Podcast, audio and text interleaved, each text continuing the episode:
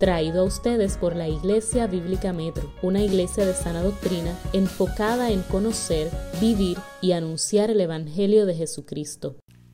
Quiero que me acompañen a Colosenses, capítulo 3, versículos del 12 en adelante. Colosenses 3.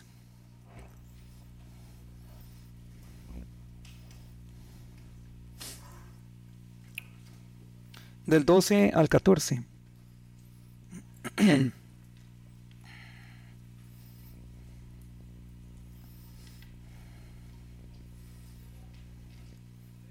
Colosenses 3, del 12 al 14. Dice así la palabra del Señor. Vestidos pues como escogidos de Dios, santos y amados, de entrañable misericordia, de benignidad, de humildad, de mansedumbre, de paciencia, soportándonos unos a otros y perdonándonos unos a otros si alguno tuviera queja contra otro. De la manera que Cristo os ha perdonado, así también hacedlo vosotros. Y sobre todas estas cosas, vestidos de amor, que es el vínculo perfecto. Amén.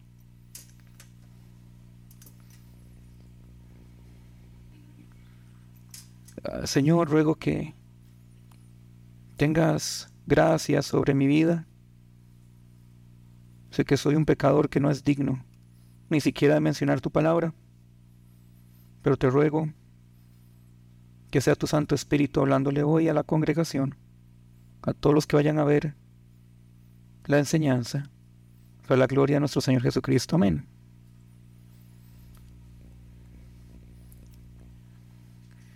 Em, el libro de Colosenses tiene un contexto interesante porque hay un peligro de división en la iglesia, especialmente por dos doctrinas. El judaísmo, que se apoyaba en el aspecto um, ceremonial de la ley como una evidencia para salvación, y el gnosticismo, que el gnosticismo es la simple enseñanza que el conocimiento es la máxima expresión o propósito del hombre, y que el hombre tiene una dualidad entre el alma y el cuerpo, y el cuerpo prácticamente puede hacer lo que sea, porque cuando muramos, el cuerpo queda aquí, y el alma asciende. Entonces prácticamente el gnosticismo promueve el libertinaje, promueve el pecado.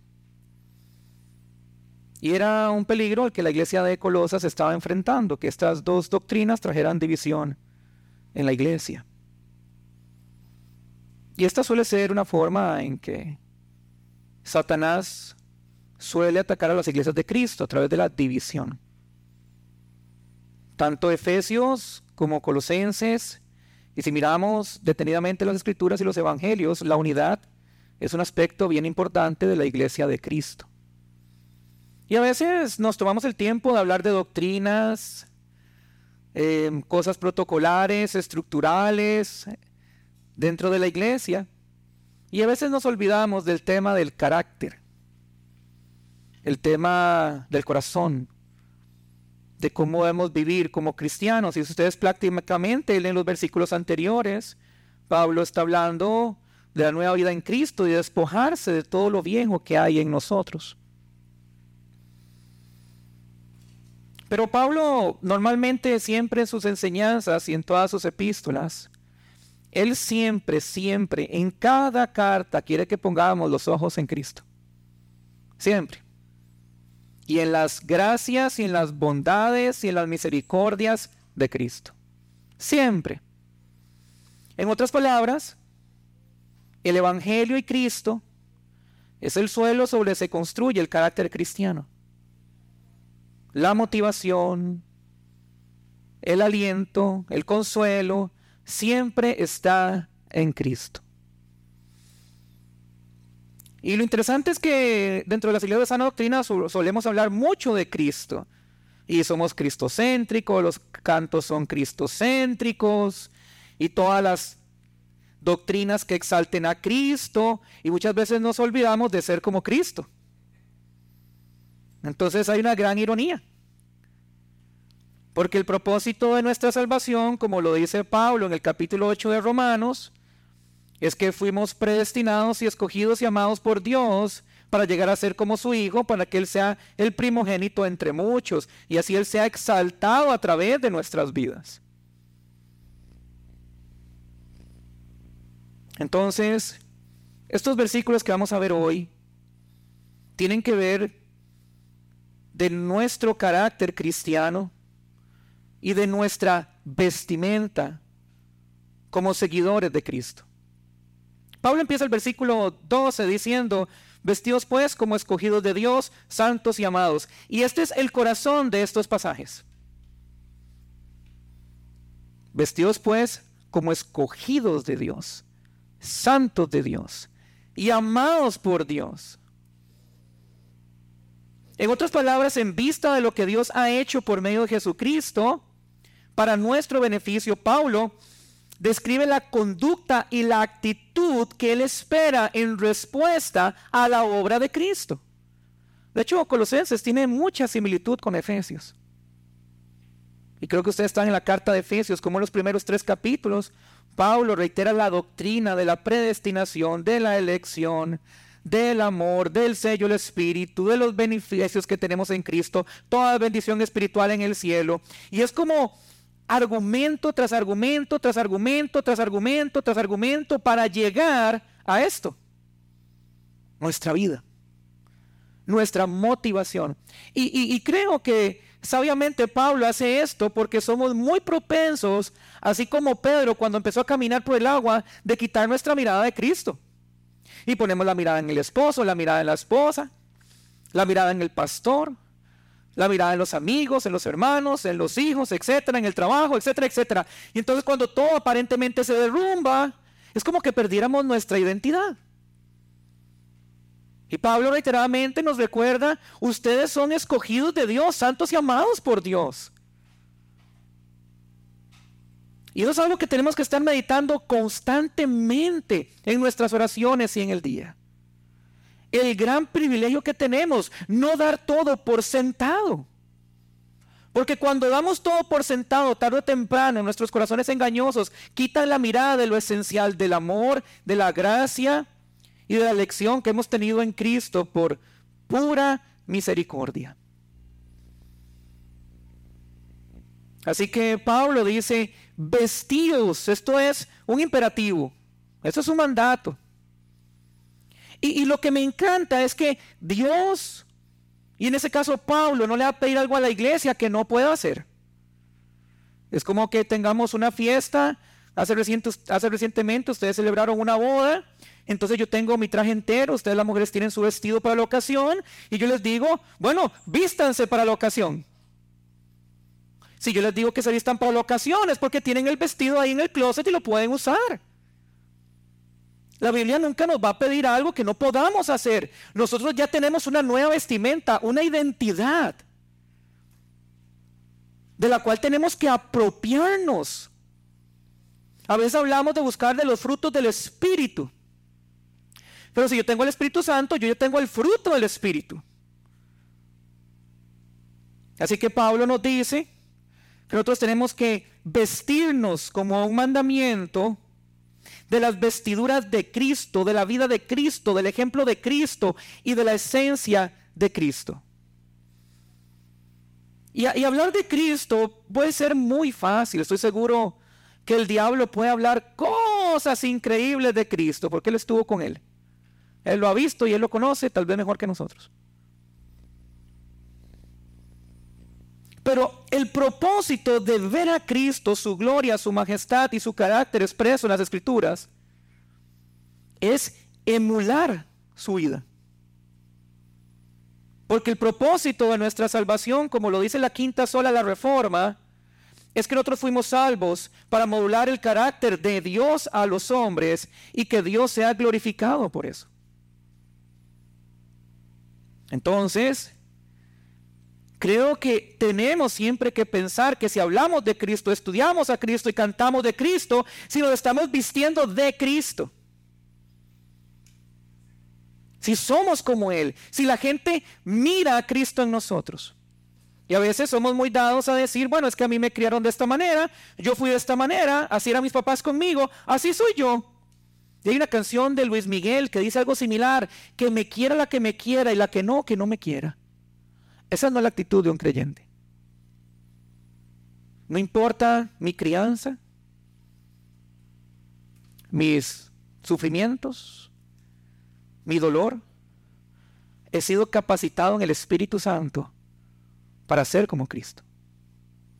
Y ese debe ser el fin de mi vida, ser como Él.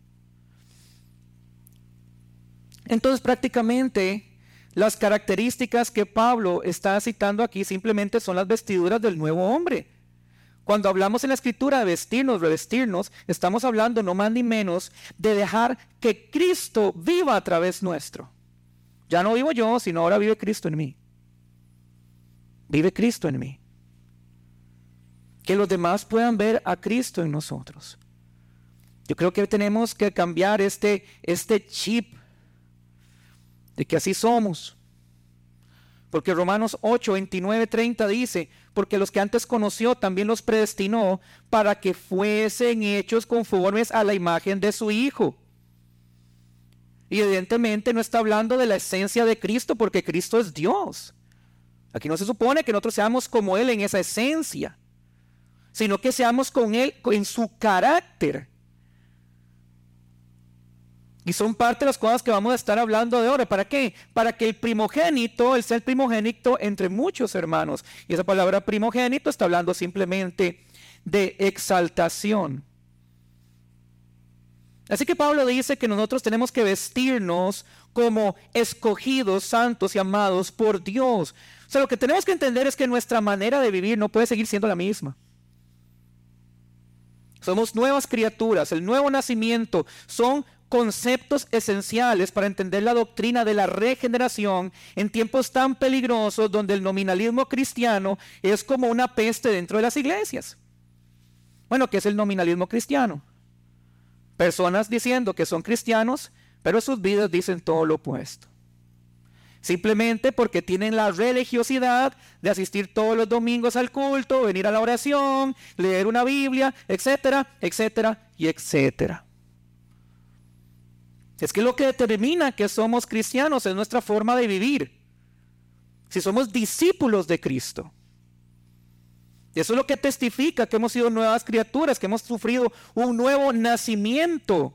Y así poder testificar al mundo del poder del Evangelio. Qué terrible es no tener la cara de hablar con nuestros seres queridos, con amigos y vecinos. Porque tenemos un mal testimonio. O lo que es peor aún, atrevernos a hablar en el nombre de Cristo cuando tenemos un mal testimonio y nuestras acciones no concuerdan con lo que testificamos. Pero qué glorioso y qué maravilloso es cuando la gente que siempre nos ha conocido de años o familiares, amigos, vecinos, lo que quieran, nos pregunten, mira, ¿qué te ha pasado? Es que has cambiado. Entonces es lo que los católicos solían decirle a los protestantes, es que ustedes le lavaron el cerebro. Son otra persona. Sí, es que eso es lo que sucede en la regeneración. Todos nuestros afectos son transformados por el poder del Evangelio. Así que, ¿cómo vamos a mostrar al mundo el poder del Evangelio si el mundo no puede ver el poder del Evangelio en nuestra vida? Y Pablo dice que tenemos que vestirnos como escogidos de Dios. O sea, escogidos de Dios, lo que está diciendo es que hemos sido elegidos y hemos sido elegidos con un propósito específico. No fuimos escogidos para vivir al garete para que cada uno haga lo que quiera. Oh, yo soy un escogido de Dios, pero yo ando por aquí, ando por allá. Fuimos escogidos para que seamos como Jesucristo. Pero Pablo también está reiterando que nadie se convierte de manera única y exclusiva por su propia decisión individual, sino que es la respuesta a la gracia soberana de Dios, que es eficaz, libre y que no recibe ninguna influencia. Esto es bien importante. Para llegar a ser como Cristo, todo orgullo, toda vanidad tiene que ser totalmente arrancada de nuestro corazón con lo que respecta a la salvación. No puede haber ni un grano de arena en nuestro corazón que piense que hemos hecho algo para ganar la salvación. Porque en el momento en que eso suceda, eso va a ser como la levadura que crece dentro del corazón del hombre y va a llevar todo nuestro corazón de vanidad y vanagloria pensando que hay algo bueno en nosotros que Dios en algún momento vio para que Él nos salvara. Y nadie puede ser transformado a la imagen de Cristo con un corazón lleno de soberbia y orgullo, sino de humildad y humillación delante de Dios.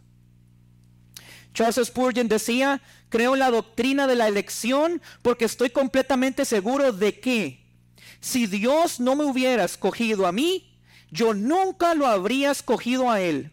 Y seguro estoy también de que Él me escogió antes que yo naciera. De no haber sido así, Él nunca me habría escogido después. La elección es una de las doctrinas más hermosas de la escritura que pisotea la vanidad y el orgullo del hombre, de creer constantemente que somos dignos de ganarnos las cosas. O sea, tenemos que entender que desde que nacemos nos enseñan a ganarnos las cosas. Hay que estudiar duro para sacar buenas notas. Hay que ser obedientes para que nuestros padres nos recompensen. Hay que trabajar duro para ganar dinero. Hay que estudiar para graduarse. O sea, todo depende de lo que yo hago. Así que consciente o inconscientemente yo estoy acostumbrado a ganarme las cosas. Yo recuerdo que para ganar el corazón de mi actual esposa, qué flores, qué canciones, qué serenata, y, y, ser el hombre más romántico y bello, detallista, todo lo que había que hacer para ganármela.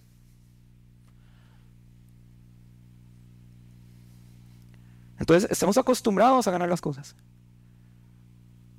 Y la doctrina de la elección, ustedes son escogidos de Dios, desarma por completo nuestro corazón. Pero no solamente somos escogidos, también somos santos, dedicados.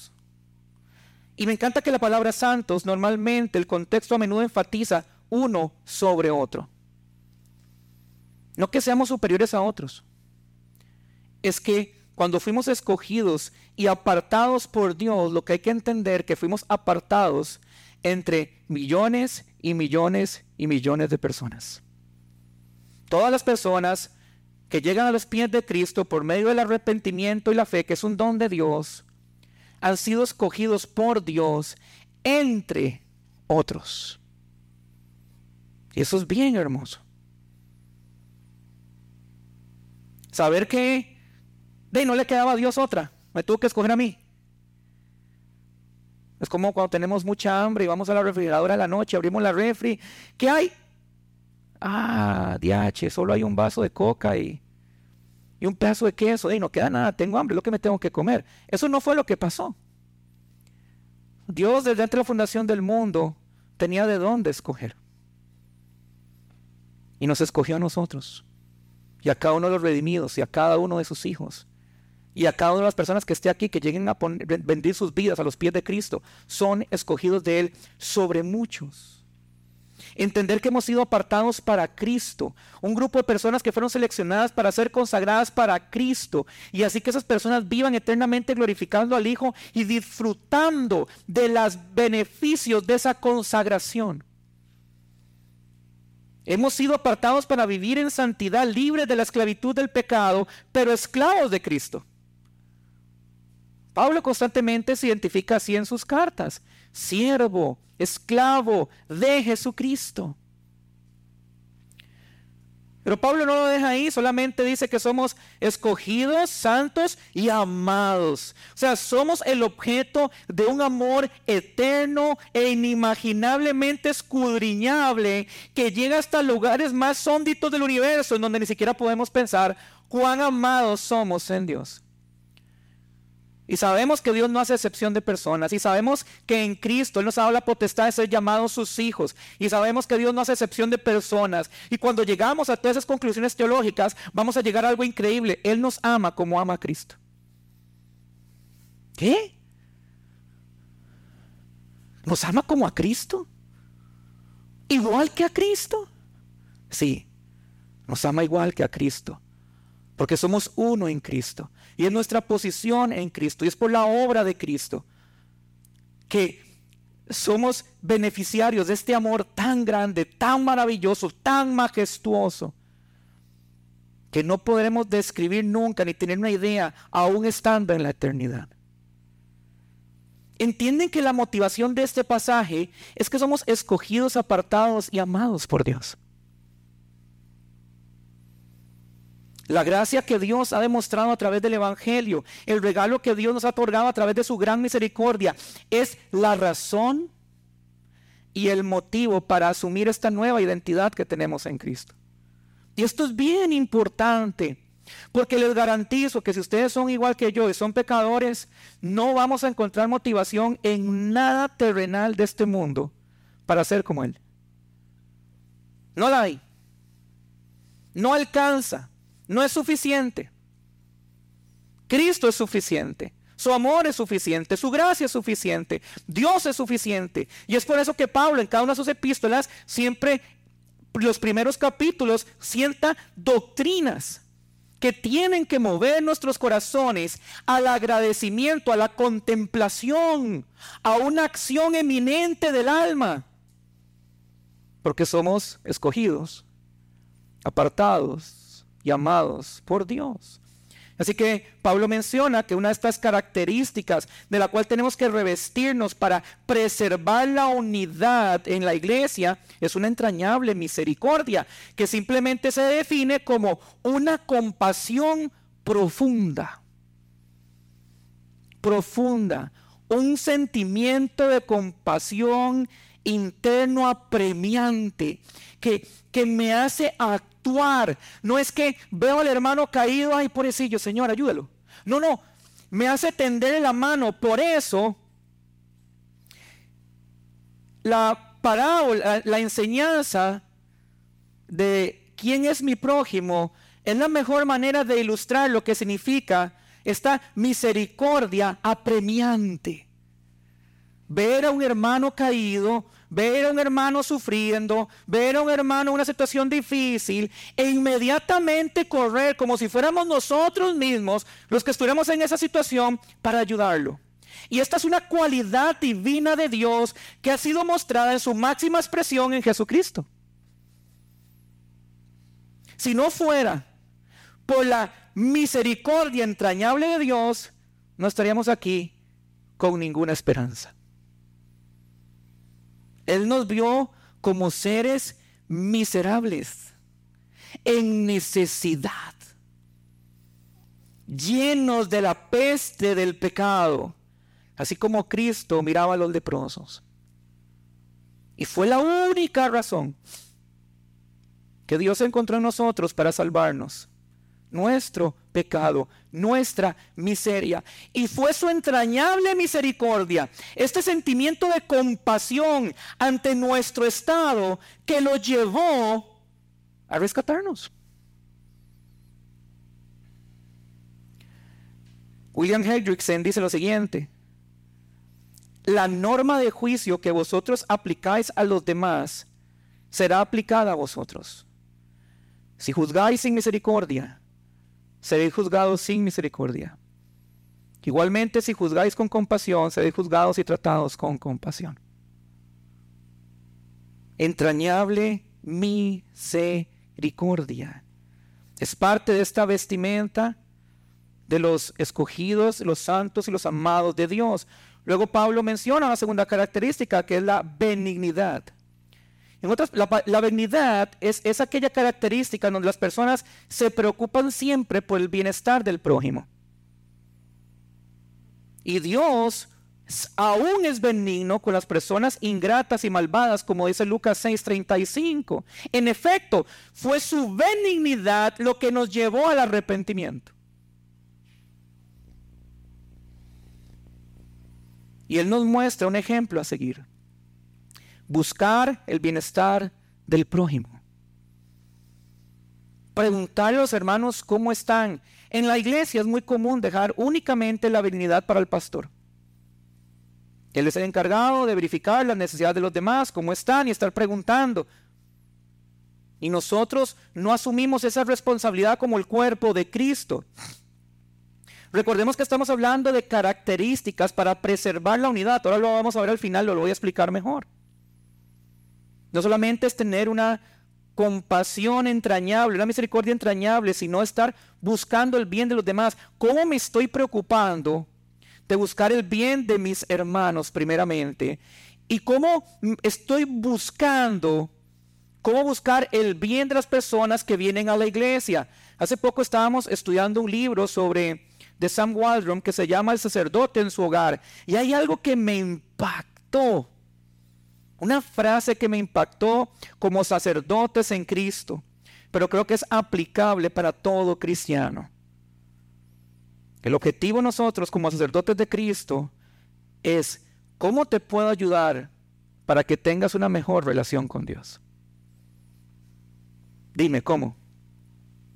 Somos muy rápidos a sacar la pistola de la verdad y disparar. En vez de decir, hermano, dime, ¿cómo te puedo ayudar para que tu relación sea mejor con Dios? Y eso aplica para creyentes como no creyentes. La predicación del Evangelio para los no creyentes. Y el consejo piadoso para los hermanos en la fe. ¿Cómo te puedo ayudar? Una, una persona que es benigna siempre está buscando cómo bendecir a los demás. No es egoísta. No, no viene a la iglesia por lo suyo. Siempre está en la posición de dar y de darse por el bien de los demás. En otras palabras, es intencional en buscar siempre el bien de los otros. La esposa de Joel Becky, Mary Becky, dice lo siguiente. Dios me ha mostrado gentileza sin paralelo al perdonar mis pecados. Seré benigno con los demás a cambio, sin importar si son amables o no conmigo. A veces nuestra benignidad o amabilidad depende del trato de los demás hacia nosotros. Pero eso no fue lo que obtuvimos en el Evangelio y en la salvación. Éramos enemigos de Dios. Y Él fue benigno con nosotros. Por eso es que Pablo está trayendo esas palabras de escogidos, amados y santos, porque esas palabras están estrechamente relacionadas con el Evangelio. Hablamos de ser cristocéntricos. Hablamos de vivir vidas conforme al Evangelio, pero a veces no entendemos lo que eso quiere decir.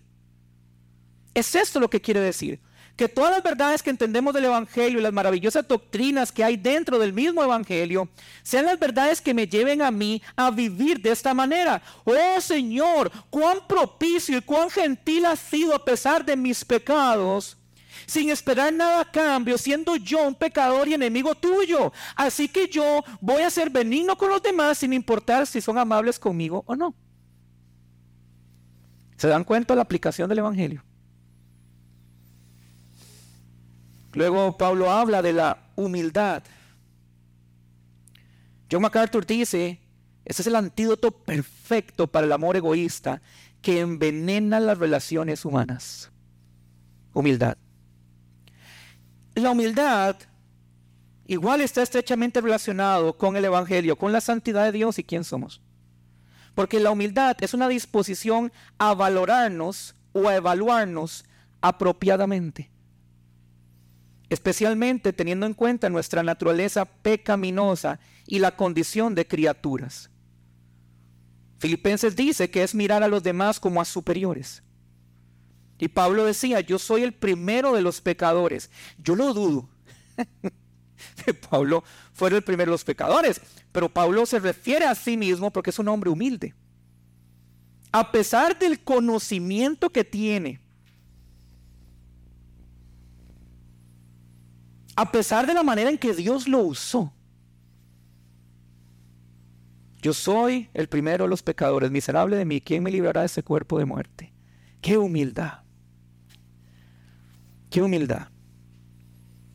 Pero habemos algunos de nosotros que, no sé, caminamos sacando pecho, parecemos pavos reales. Porque tal vez dominamos una doctrina u otra por aquí. Cuidado, que el corazón sigue siendo engañoso. El corazón nunca deja de ser engañoso, siempre seguirá siendo engañoso. Pero es el Evangelio, es Cristo, es esa contemplación de la que hablaba Diego, la oración, las canciones, dame más a Cristo, dame más a que nos mantiene humildes, porque entendemos quiénes somos y quién es Él. Esta es la esencia del cristianismo, como decía Juan Calvino. ¿Quiénes somos? ¿Quién es Él? Listo, eso nos va a poner en la posición que es. Y no importa cuánto Dios nos use, somos, seguimos siendo y seguiremos siendo vasos de barro. Entonces es bien importante este concepto de la humildad para mantener la unidad en la iglesia. Porque esto nos va a ayudar a ver a nuestros hermanos adecuadamente. Uno, uno que estima siempre a los demás por encima, nunca lo contrario. Yo no puedo mirar encima por los demás. Nunca. Porque dice Pablo, ¿qué hay que ustedes no tengan que no hayan recibido de Dios? ¿Qué bueno hay en nosotros que sea por nuestro mérito? Nada. Nada. Aún los impíos, sus buenos atributos provienen de Dios. Entonces, ¿cómo me voy a jactar de algo que no ha nacido en mí, que no es mío, que es de otro? Nunca se me olvida que hace un tiempo atrás, cuando yo vivía una vida desordenada, vivía en la casa de un amigo y los abuelos tenían mucho dinero y entonces yo andaba impresionando a las mujeres y decía que yo vivía en esa casa porque ahí dormía y un día saqué su carro deportivo y un día me la robé en la noche para llevar a una mujer a su casa y devolverla para que pensaba que el carro era mío. Y yo jactándome de la casa que no era mía, aparentando ser alguien importante en ese carro y cuando llegué me estaba esperando la policía.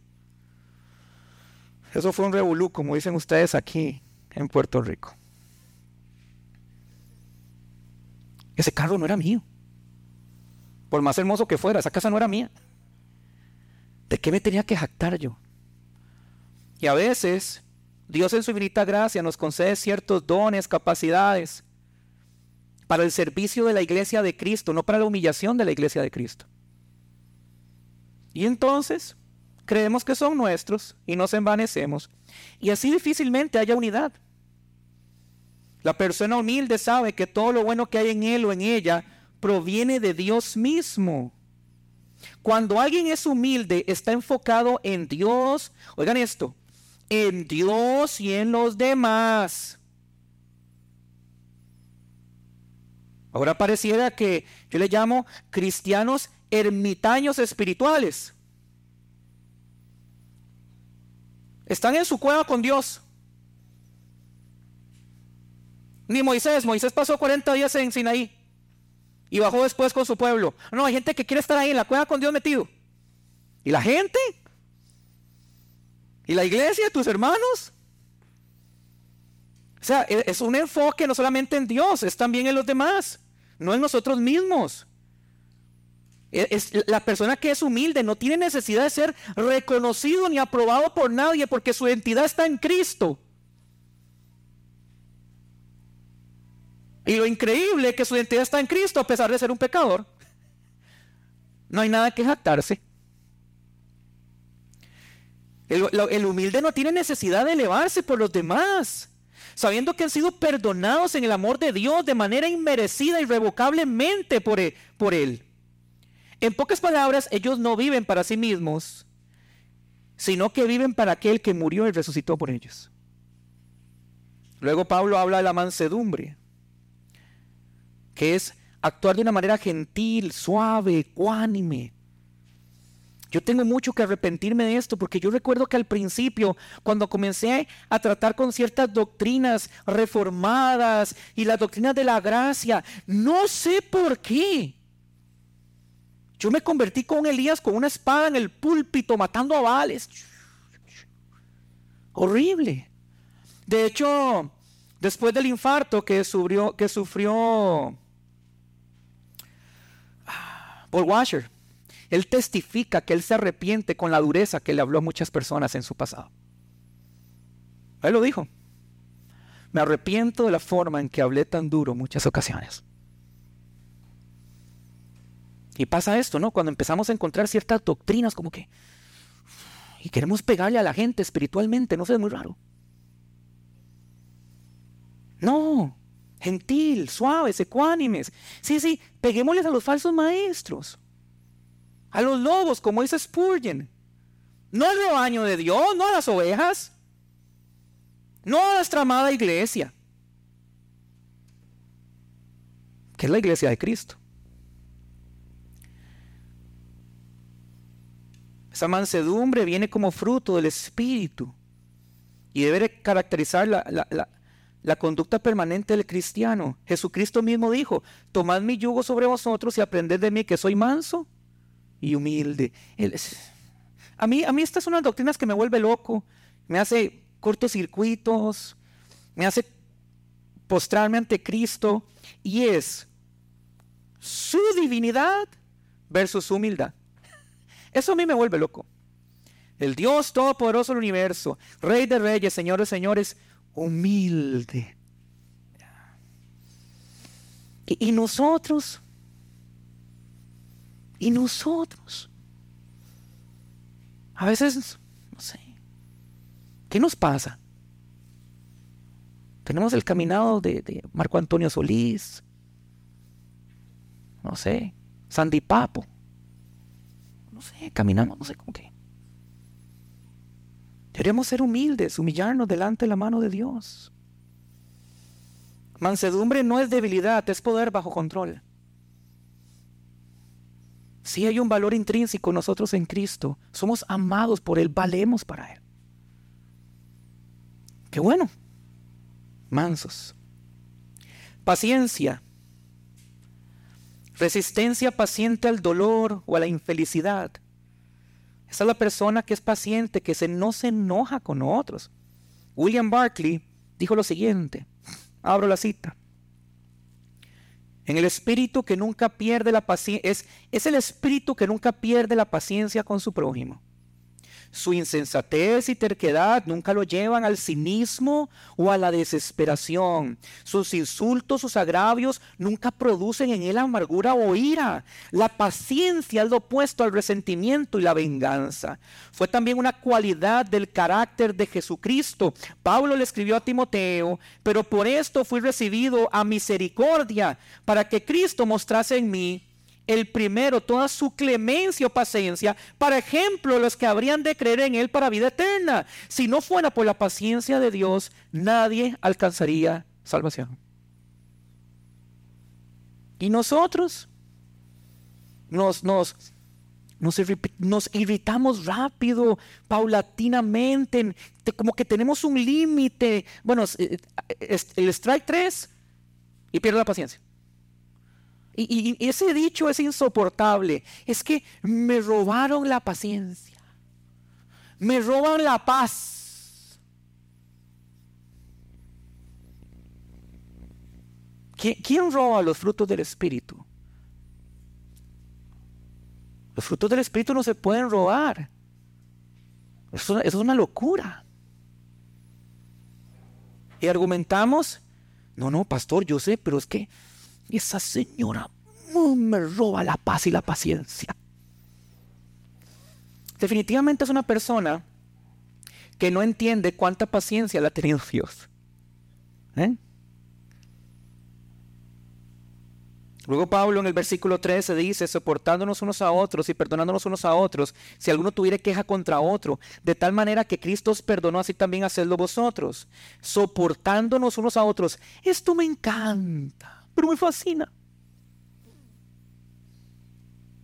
Porque venimos de trasfondo de otras iglesias, venimos heridos, nos hicieron algún daño. El pastor, no sé, nos trató mal. Los hermanos conspiraron contra nosotros. Pero hay mucha gente que hay que reconocer que viene dañada y herida de otras iglesias o de su contexto familiar. Y entonces llegamos a la iglesia pensando que es como la primera vez que fuimos a Disneylandia. Vamos a encontrar a Mickey Mouse, Minnie Mouse, Pluto, el pato Donald. Y lo que vamos a encontrar son pecadores. Y tenemos esta idea romántica, como la novela Pasión por Gavilanes. Que vamos a encontrar en la iglesia paz y amor. Y que vamos a andar por la mano, con las nubes, como si fuéramos los ositos cariñositos. Pablo está diciendo aquí que hay que soportarnos unos a otros.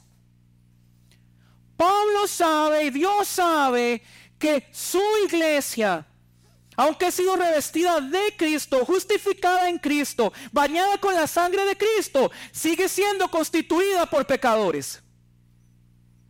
Eso es sinónimo de que vamos a fallar y que vamos a pecar contra los hermanos. Y Pablo dice, esto no es Disneylandia, esta es la iglesia de Cristo justificada. Y pecamos. Porque el que dice que no peca es a Dios mentiroso, dice primera de Juan. Vamos a fallar. El pastor va a fallar. No, no se dejen impresionar por esas chaquetas y esas tenis elegantes que usa Andrés. No. Él va a fallar. A veces tenemos un concepto más elevado de los pastores que el mismo Cristo. Fallan, fallamos. Ustedes fallan, van a fallar. Por eso Pablo dice, tenemos que soportarnos unos a otros. O sea, resistir algo desagradable o difícil, ya sea a título personal o en el nombre de otra persona, es tener la capacidad de ser objetivo y paciente ante el pecado de los demás. Ay, hermano, no puedo creer. No soporto, pastor, no puedo creer que haya pecado. Eso no es ser objetivo. Siempre hablo este tema con todas las personas que aplican la membresía en la iglesia. Siempre. Esto no es Disneylandia. Los hermanos le van a fallar. Y se tiene que soportarlos. Porque le garantizo que usted también lo soportan y lo tienen que soportar. Listo. Si hay unos hermanitos, porque los hay, que son medios especiales de gracia. En toda iglesia los hay. En todos. Gloria a Dios por ellos. Porque, ¿qué mérito hay en amar a los que nos aman? Ninguno, dice Jesús. Eso está muy fácil. Pero los hermanitos difíciles, y eso sí, en eso sí hay que ponerse la chaqueta de los escogidos y amados y santos de Dios. Pero siguen siendo hermanos. Soportándonos unos a otros quiere decir resistir, perdurar a pesar de la persecución, de las amenazas, de los agravios, de la indiferencia, de cualquier mal, sin buscar vengarnos. Como digo Pablo, nos maldicen y bendecimos. Padecemos persecución y la soportamos, soportándonos unos a otros.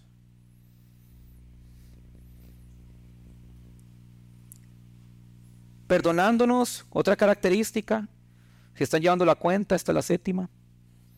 Perdonándonos unos a otros, si alguno tuviera queja contra otro. El perdón, pongan atención a esto, es la base y el fundamento del cristianismo, porque sin perdón no hay salvación. No lo hay.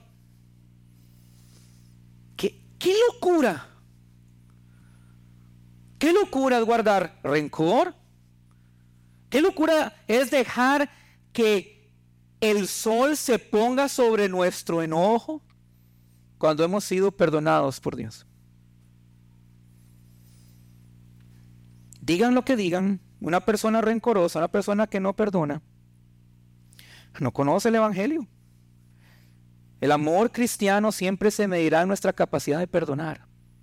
Siempre.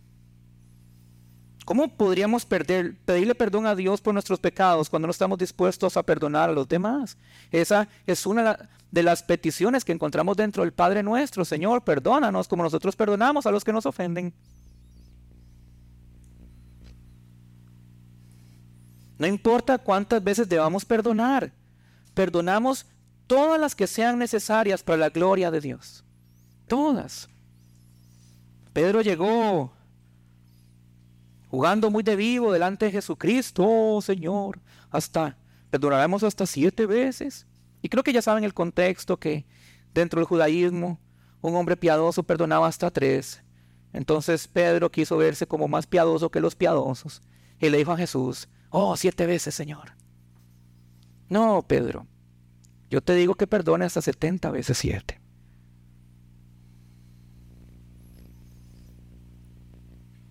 Si alguno tuviera queja contra otro, se refiere a las ocasiones en las cuales alguien nos agravia por error, por su pecado o por una deuda. El Señor Jesús es nuestro modelo para seguir a perdonar, porque Él perdonó todos nuestros pecados, errores y deudas. Por eso Pablo dice, de la manera que Cristo os perdonó, así también hacedlo vosotros.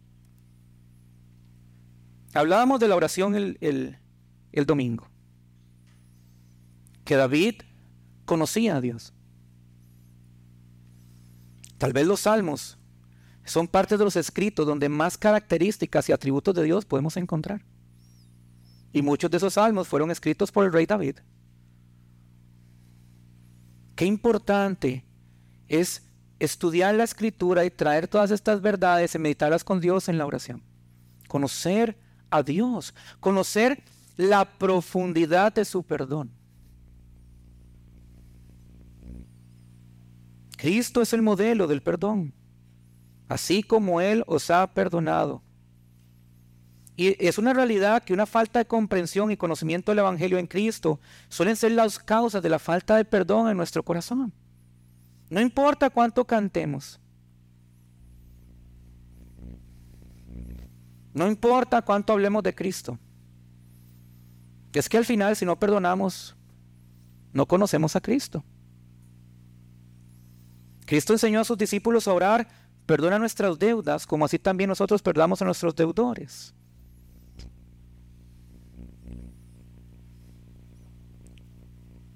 John Owen dijo lo siguiente, nuestro perdón hacia los demás no obtendrá el perdón para nosotros, pero nuestra falta de perdón a los demás constituye una prueba de que no hemos sido perdonados. No hay conocimiento del Evangelio cuando no hay perdón. Y por último, Pablo dice, y sobre todas estas cosas, o sea, sobre todo lo anterior, vestidos de amor, que es el vínculo perfecto, la entrañable misericordia, benignidad, humildad, mansedumbre, paciencia, soportándonos, perdonándonos. Sobre todas estas cosas, vestidos de amor. Vean qué interesante, primeramente es vestidos como escogidos, santos y amados por Dios y describe las características. Y ahora nuevamente dice, vistas en de amor. El amor, como dice el pastor John MacArthur, el amor es la cualidad moral más importante en la vida del creyente pues es como el pegamento que hace posible la unidad en la iglesia.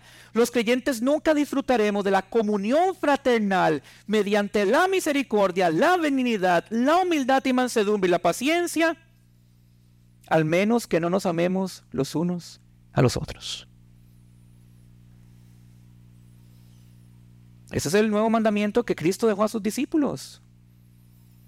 Amaos unos a los otros como yo os he amado. Ahí está el estándar. A veces nos conformamos con pocas manifestaciones de amor. Tenemos un estándar, tenemos un ejemplo, Cristo, y estamos capacitados en el Espíritu. No podemos sacar de contexto que hemos sido sellados por el Espíritu Santo. No podemos olvidar pasajes como Romanos 5 que nos enseña que el amor de Dios ha sido derramado en nosotros. Tenemos todos los medios de gracia a nuestra disposición. La pregunta es si los estamos usando apropiadamente. Estamos orando apropiadamente, estamos leyendo apropiadamente, estamos meditando apropiadamente. Queridos hermanos, la Biblia nunca dice que hay que leerse, la Biblia dice que hay que meditarse. Los puritanos decían que la meditación es el puente entre el conocimiento y el corazón. Y si yo no medito las escrituras, no medito estas verdades, no se van a hacer una realidad en mi vida. Me va a ser imposible amar a los demás como Cristo me ha amado. No lo voy a poder entender porque no he pasado horas meditando las profundidades del amor de Cristo. No voy a poder. ¿De qué sirven los dones si no hay amor? ¿De qué sirven las obras de indulgencia si no hay amor? ¿De qué sirven los milagros si no hay amor? ¿De qué sirve la teología si no hay amor? El amor sacrificial, donde ponemos siempre a los demás por encima nuestro. Un, amor donde el yo no existe, Cristo y los demás. Este tipo de amor no puede venir de una fe fingida. Solo la fe verdadera que desciende en lo alto tiene la capacidad de amar a otros como Dios lo manda. Este es el amor que crea unidad, que cubre multitud de pecados. No le da cabida al diablo para que traiga división a la iglesia. En su libro sobre el amor y sus frutos de Jonathan Edwards, si lo estoy citando bien, que son 15 sermones de Primera de Corintios 13.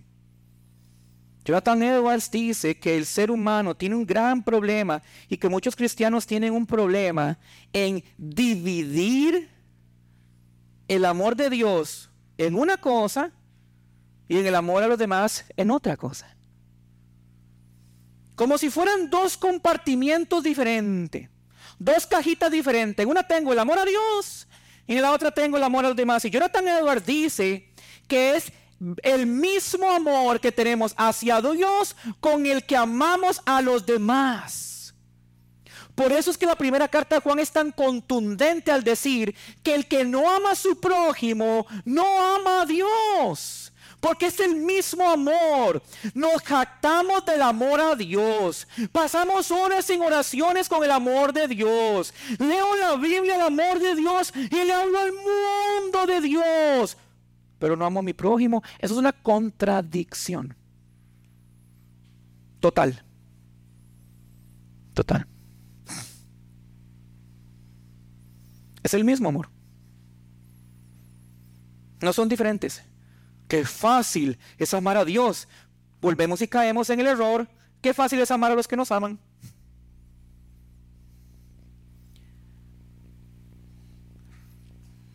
El amor a Dios en un hombre y una mujer cristiana se mide en su amor a los demás. ¿Quieren saber cuánto aman a Dios? Fíjense en cuánto aman a los demás. Es así de sencillo. Este es el amor que crea unidad. Y no podemos separarlo. Por eso es que Pablo dice, este es el vínculo perfecto, inquebrantable. ¿Por qué? Porque los gnósticos enseñaban que el conocimiento era el vínculo de la perfección, pero Pablo corrige este error insistiendo que es el amor el vínculo de la perfección. Y ustedes, al igual que nosotros, son una iglesia sana doctrina. Y sé que son una iglesia que ama el estudio, que ama leer, que ama la doctrina, que debaten, que hablan. Cuidado.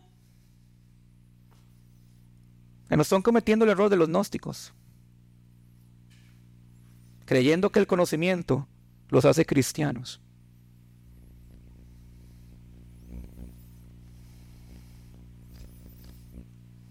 Hendrickson dice, el amor entonces es el vínculo de la perfección. En el sentido de que es aquello que une a los creyentes, haciendo que avancen hacia la meta de la perfección. Esta interpretación está en armonía con el propósito que el apóstol tenía al escribir esta carta. Es como si le estuviese diciendo, lo que os fortalecerá lo que los unirá y os llevará hasta la obtención del ideal espiritual no es el conocimiento, la filosofía de la cual se jactaban los falsos maestros o la obediencia de las reglas humanas de los judaizantes, sino el amor uno para con el otro, que es la respuesta espontánea al amor que Dios nos tiene. Fin de la cita.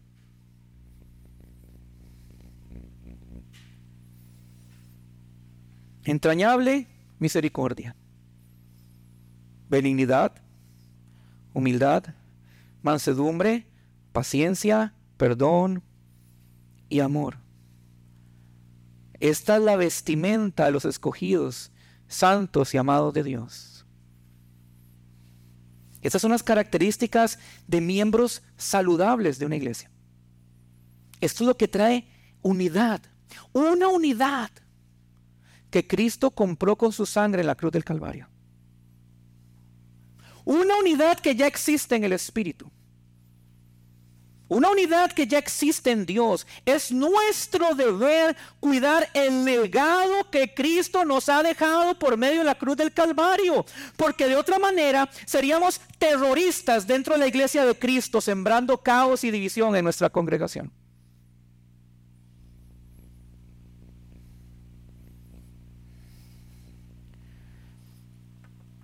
Hace un tiempo atrás, igual, yo viví una vida muy, muy desordenada.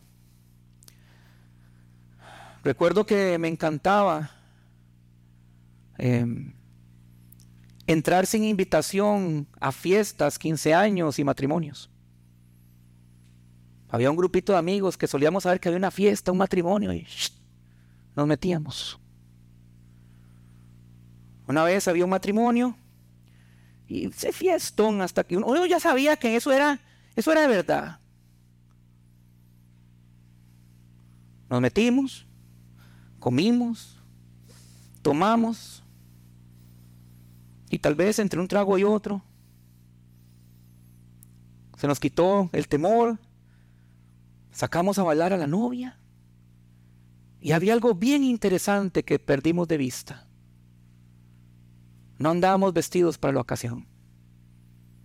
Todo el mundo de traje entero, todo el mundo de corbata, y nosotros en jeans, en tenis. Y cuando sacamos a la novia, ¿y ustedes quiénes son? La vestimenta nos delató. ¿Qué pasó? Nos sacaron de la boda. Porque no andábamos vestidos para la ocasión. Tal vez hubiéramos andado somos el primo del primo del primo. ¿Cómo estás? Pero no andábamos vestidos por la ocasión. La pregunta es si estamos vestidos por la ocasión dentro de la iglesia de Cristo. ¿Estamos vestidos como escogidos, santos y amados de Dios? Tenemos que meditar. Tomemos este pasaje y meditemos. Si podemos ver estas características en nuestra vida. Preguntémosles a nuestros hermanos, a nuestro pastor. Pastor, ¿qué cree usted que, que me hace falta? ¿Qué mira en mi vida? Oh Señor, muéstrame y escudriña mi corazón. Porque yo quiero vestirme para la ocasión. Y la ocasión es que somos la iglesia de Cristo que celebra su gloria en la tierra mientras que Él venga por nosotros. Amén. Vamos a orar.